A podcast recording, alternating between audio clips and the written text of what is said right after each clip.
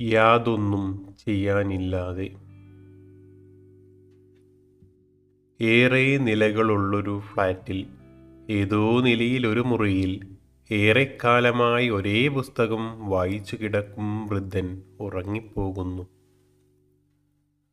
ഉറക്കമുണരുമ്പോൾ എന്തോരം വായിച്ചെന്നോർക്കാനാവാതെ വീണ്ടും വായിച്ചു തുടങ്ങുന്നു. ചില നേരങ്ങളിൽ അയാൾ ചില്ലുജാലകത്തിലൂടെ പുറത്തേക്ക് നോക്കി നിൽക്കും.